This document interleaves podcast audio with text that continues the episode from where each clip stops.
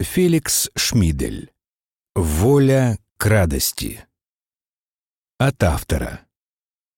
Более 20 лет я занимаюсь психологическим консультированием.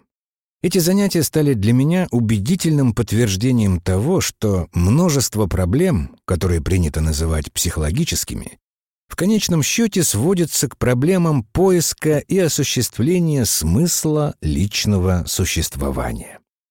Обретенный смысл придает существованию ценность и значение. Отсутствие смысла приводит к появлению вынужденных переживаний.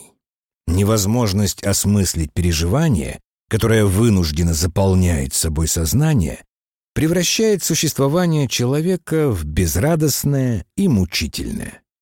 Психологическая проблема, в конечном счете, сводится к проблеме экзистенциальной, то есть к проблеме переживания бессмысленности своего существования. Экзистенциальный вакуум продолжает оставаться одним из важнейших источников психологических проблем.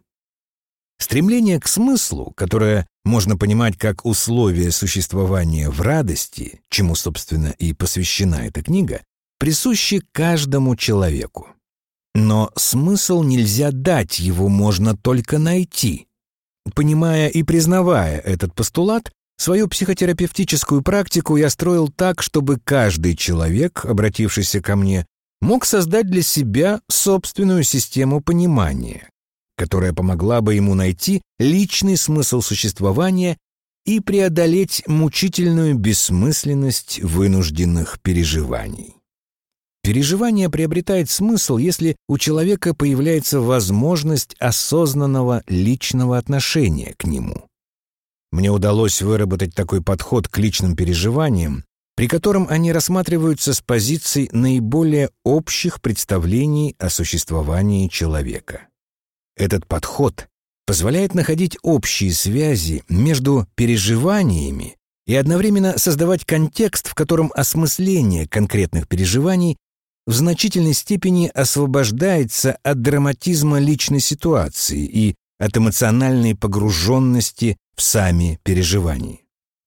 В поисках смысла каждый человек создает для себя систему представлений, при помощи которой он старается придать смысл и своим переживаниям, и своему существованию.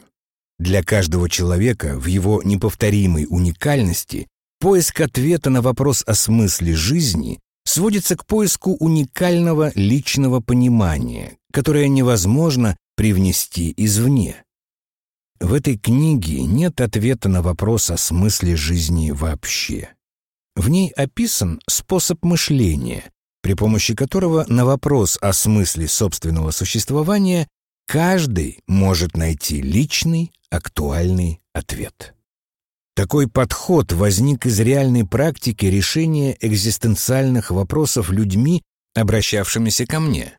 Эти люди в большинстве своем не были обременены философскими знаниями и не могли вести диалог в философских категориях при всей остроте вопросов, которые им приходилось решать. Но в условиях несвободы, взаимной обязательности и личной ответственности они хотели осмысленного и свободного существования. Основная задача, которую я старался решить в этой книге, дать возможность каждому читателю примерить на себя такой способ мышления, посредством которого можно было найти личный, актуальный и внутренне непротиворечивый ответ о смысле своего существования. В книге полностью отсутствуют моменты, связанные с религиозным отношением к существованию. Я это сделал осознанно. Но ни для атеистов, ни для агностиков, ни для людей традиционных форм вероисповедания чтение моей книги не будет связано с переживаниями, затрудняющими понимание. Мне кажется, что выражение личного отношения к глубоко личным переживаниям при помощи общих представлений требует от автора скорее точности и строгости изложения, чем ссылок на то, что я не первый и далеко не единственный, кто задумался о проблеме придания смысла собственному существованию. Однако я отдаю себе отчет, что возможность использования общих категорий для описания личных переживаний связана с философской традицией, благодаря которой эти обобщения существуют. Я понимаю, что об экзистенциальных проблемах написаны сотни философских работ, от античных философов через всю европейскую и восточную философию вплоть до сегодняшних философов-постмодернистов.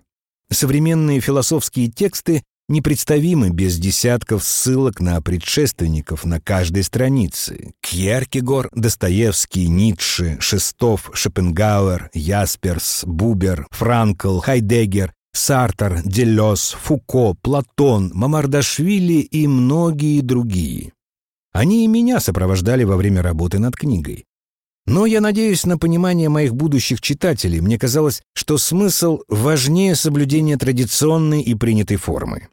Тут я позволил себе опереться на слова Николая Бердяева. Мало кто уже дерзает писать так, как писали прежде. Писать что-то, писать свое.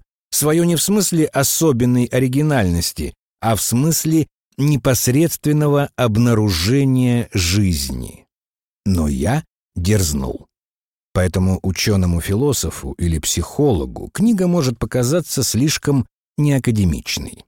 Но она и не претендует на академичность. Она претендует лишь на то, чтобы показать читателю, как можно отнестись к собственному существованию, чтобы найти для себя ответ на простой вопрос что я делаю здесь и сейчас, и какая мне от этого радость. Я убедился на многих примерах в моей многолетней практике, что люди, способные задуматься о себе, могут применить предлагаемый способ мышления и обрести понимание смысла собственного существования. И если эта книга поможет обрести смысл тем, кто его ищет, моя цель будет достигнута.